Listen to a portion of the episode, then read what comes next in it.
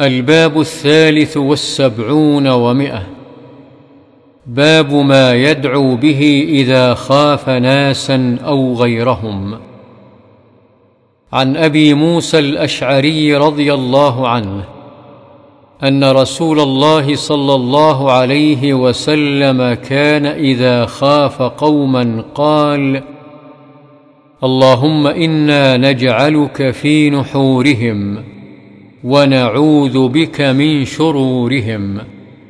رواه أبو داود والنسائي في عمل اليوم والليلة بإسناد صحيح.